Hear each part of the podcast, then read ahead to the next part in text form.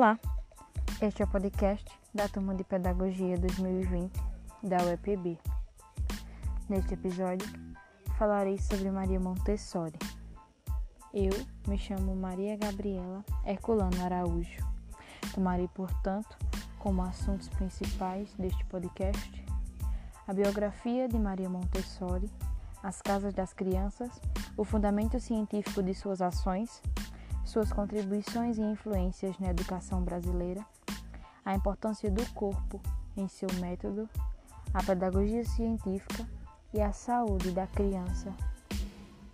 Inicio prioritariamente dizendo então que Maria Montessori nasceu em 1870 em Chiaravalle, na Itália, e faleceu em 1952 em Nordic, na Holanda. No estágio inicial de suas pesquisas, ela havia concentrado seus esforços nas crianças pequenas e só mais tarde ampliou o campo de suas pesquisas para atrair crianças mais velhas e, posteriormente, suas famílias. A infância era, desse modo, ao seu ver, a fase crítica na evolução do indivíduo. Em 1896, ela é a primeira mulher italiana a concluir o curso de medicina com um estudo sobre neuropatologia. Em seguida, trabalha durante dois anos como assistente na clínica psiquiatra da Universidade de Roma. Em geral, permaneceu discreta sobre as suas fontes de inspiração, mas nos seus escritos descreve de maneira aprofundada os seus esforços para conciliar suas teses com as de Seguin, principalmente as que são expostas em seu livro, abre aspas, A Idiota e seu tratamento pelos métodos fisiológicos. Fecha aspas. O título da obra foi traduzido. Maria Montessori decidiu se dedicar aos problemas educativos e pedagógicos. Em 1900, ela trabalhou na Escola Magistrale Ortofrênica. Após ter estudado pedagogia, ocupou-se da modernização de um bairro pobre de Roma, São Lourenço encarregando-se da educação das crianças. Foi lá então que fundou sua primeira Casa das Crianças, chamada de Casa de Ibambi, onde estas podiam se dispor a conhecer o mundo. Foi em São Lourenço também que Montessori avivou sua fé na possibilidade de mudar o mundo através da educação infantil. A reflexão e a meditação tiveram papéis importantíssimos, tanto na sua vida acadêmica como pessoal. Seus colaboradores mais próximos, que eram Ana Maccheroni e Ellen Parkhurst, se dedicaram completamente a esta tarefa. Seu filho e em seguida seu neto, Mário Montessori, também estes tinham preocupação em preservar a herança da educação dos seres humanos. A ação de Montessori em São Lourenço foi encarregada por Talano, diretor de empresa de construção, e isso fez com que essa obra tornasse então bastante frutífera. Maria Montessori foi também uma das figuras autênticas da educação nova, enquanto movimento internacional. Entretanto, não é fácil definir a posição de Montessori com relação aos outros adeptos da nova educação. Contrariamente à maioria, era muito influenciada por Rousseau. Vários de seus personagens de seus livros aparecem com variações sobre temas de Rousseau. Ela também sofreu, igualmente, influência de Ovid de Crowley. Dessa forma, os dois possuíam vários pontos em comuns, tanto na vida pessoal quanto acadêmica. Inclusive, os dois criaram estabelecimentos de ensino no ano de 1907.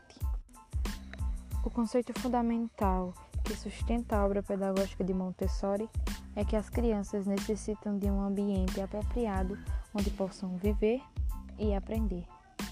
Seu programa pedagógico dá igual importância para o desenvolvimento interno e externo. A ideia de que é possível educar e transformar os seres humanos unicamente manipulando os dados sensoriais que lhes são transmitidos teve um papel importantíssimo na teoria de Montessori. Por conseguinte, Montessori preconizava Para o início de um processo educativo, como etapa principal de um processo de aprendizagem, a utilização de um material didático constituído de várias etapas, várias séries de objetos padronizados. Não levava em conta apenas os interesses das crianças, mas se esforçava em encorajar a autodisciplina. As casas das crianças eram ambientes especialmente equipados para atender à necessidade desse público, onde tudo era adaptado às crianças. Dessa forma, o intuito principal se tornou liberdade e disciplina para crianças. Na perspectiva de Montessori, para as crianças das casas de crianças, a atividade prática deve criar uma atitude, ao invés de se tornarem uma simples competência. De forma mais pacata, Montessori resumia seus ensinamentos como uma criança não precisa fazer uma ação só porque é obrigada a fazê-la. Deve fazer porque se sente bem ao fazê-lo, porque gosta da prática de exercer essa ação. Uma das funções principais do material didático dentro do método montessoriano era ajudar as crianças a crescerem em paz, a fim de que adquirissem um senso elevado de responsabilidade. Assim sendo, ela praticava então para cada um dos sentidos um exercício, cuja eficácia poderia ser ainda aumentada pela eliminação de outras funções sensoriais. A seguir, topicalizarei o conteúdo de fundamentação científica da ação de Montessori. Esta foi uma das primeiras a tentar fundar uma verdadeira ciência da educação. Assim sendo, imaginou um novo tipo de educador. No lugar da palavra, aprenderia este o silêncio. No lugar de ensinar, ele deveria observar e deveria se revestir de humildade. No entanto, ela não conseguiu colocar uma única dessas ideias integralmente em prática dentro do seu próprio trabalho. Desenvolveu não somente então um método sistemático de desenvolvimento das faculdades perceptivas, como também elaborou uma teoria da percepção, pois notou que não é necessário que a atenção das crianças seja retida por objetos quando começa o delicado fenômeno da abstração. Um dos conceitos de base do sistema educativo de Maria Montessori é a atividade independente, pois acreditava que a tomada de consciência sempre crescente favorece a maturidade. Dou continuidade à minha explanação, topicalizando então o conteúdo sobre contribuições e influências de Montessori na educação brasileira. Segundo o historiador Cambi, em seu livro de 1999, página 475, as doutrinas de Montessori tiveram mais influências no exterior do que na Itália, onde encontraram forte resistência em consequências da hegemonia idealista na cultura filosófica e pedagógica. A inspiração das primeiras obras de Montessori ancora-se nos primeiros dogmáticos do pensamento positivista. As informações históricas sobre a inserção do método de Maria Montessori no Brasil são escassas. As informações a seguir foram encontradas no livro de Gesolina Antônia Avelar, abre aspas, Renovação Educacional Católica, fecha aspas, e no livro de Lourenço Filho, abre aspas, Introdução ao Estudo da Escola Nova, fecha aspas. Avelar em 1978, quando tratava da influência de Lubieska na educação brasileira, lembra que são muitas as escolas que aplicam o método Montessori-Lubieska no país. Segundo essa estudiosa, não foi em 1955, com a primeira semana pedagógica, dirigida por Pierre Faure, que chegou ao Brasil o método Montessori. A mesma lembra que 20 anos atrás, já em 1915, o Dr. Miguel Calmon Dumpe e Almeida divulgou as ideias de Montessori. Essa divulgação ocorreu na Bahia, dentro da palestra que foi intitulada como As Promessas e os Resultados da Pedagogia Moderna. Dentre outros dados históricos sobre Maria Montessori, que a Avelar informa no referido livro, constam informações de que em junho de 1950 foi fundada na cidade do Rio de Janeiro a Associação Montessori no Brasil, pela professora Piper de Lacerda. Já em São Paulo, alunos da Escola Normal Anya Guia enviaram uma carta à educadora. Divergindo de seu propósito inicial, a disseminação do método montessoriano no Brasil se fez efetivamente na rede privada e para as classes mais abastadas. Essas escolas estão situadas principalmente nas capitais dos estados brasileiros e em algumas grandes cidades. Notamos também que a metodologia montessoriana tem se mesclado em algumas de suas escolas com propostas atuais, como por exemplo, as inspiradas na psicogênese da língua escrita, desenvolvidas por Emília Herreiro e Ana Teberowski, para orientar a inserção das crianças no mundo da escrita. Exponho agora, por conseguinte, o tópico sobre o corpo no método montessoriano.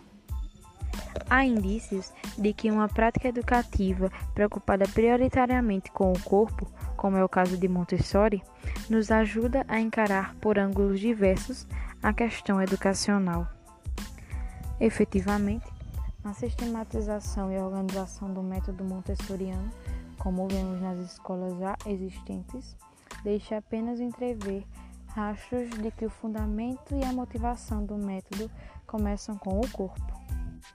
Maria Montessori chegou à pedagogia pelo corpo, e pelo corpo mais sofrido, o corpo deficiente. Embora sendo médica, ela compreendeu que o deficiente mental era responsabilidade da educação e não exclusivamente da medicina. A ação pedagógica será assumida como, abre aspas, cura pedagógica, fecha aspas, das mãos do médico para as mãos do educador. A grande questão que fica para nós e para as práticas educacionais montessorianas é a de dar o mesmo espaço para o corpo. A dificuldade, portanto, está em garantir que o mesmo calor do acolhimento do corpo sofrido das crianças seja mantido na aplicação sistemática do método. Ademais, no lugar da manipulação de objetos, viria a interação do corpo com os objetos, rompendo os limites da metodologia. Para finalizar este episódio de podcast, comentarei duas das ideias que separei de Montessori, as quais ela usou em seu método e em suas principais obras. A primeira ideia a ser comentada será sobre a pedagogia científica. Na Itália, escolas de pedagogia científica prepararam educadores sobre orientação de médicos, obtendo grande êxito e, pode-se assim dizer, a adesão de todos os educadores do país. Serge desde 1880, difundia o princípio de que toda uma renovação dos métodos educacionais se imporia em consequência de observações cientificamente dirigidas. A autoridade de Serge fazia crer que a arte de educar o indivíduo seria consequência quase natural da experiência apenas, o que induziu os seus discípulos há uma confusão de ideias, a confusão entre o estudo experimental da escola e a sua educação. Por essa razão, as escolas ditas de pedagogia científica ensinavam os educadores a proceder às mensurações antropométricas, a usar os instrumentos de estesiometria, a recolher os dados de anamnese. Assim se formou o corpo dos educadores científicos. Para que a escola pudesse praticamente progredir, era preciso que houvesse unidade de vistas entre os estudos e os propósitos, atraindo os cientistas para o nobilismo, campo da escola e proporcionando, ao mesmo tempo, aos educadores um nível cultural mais elevado.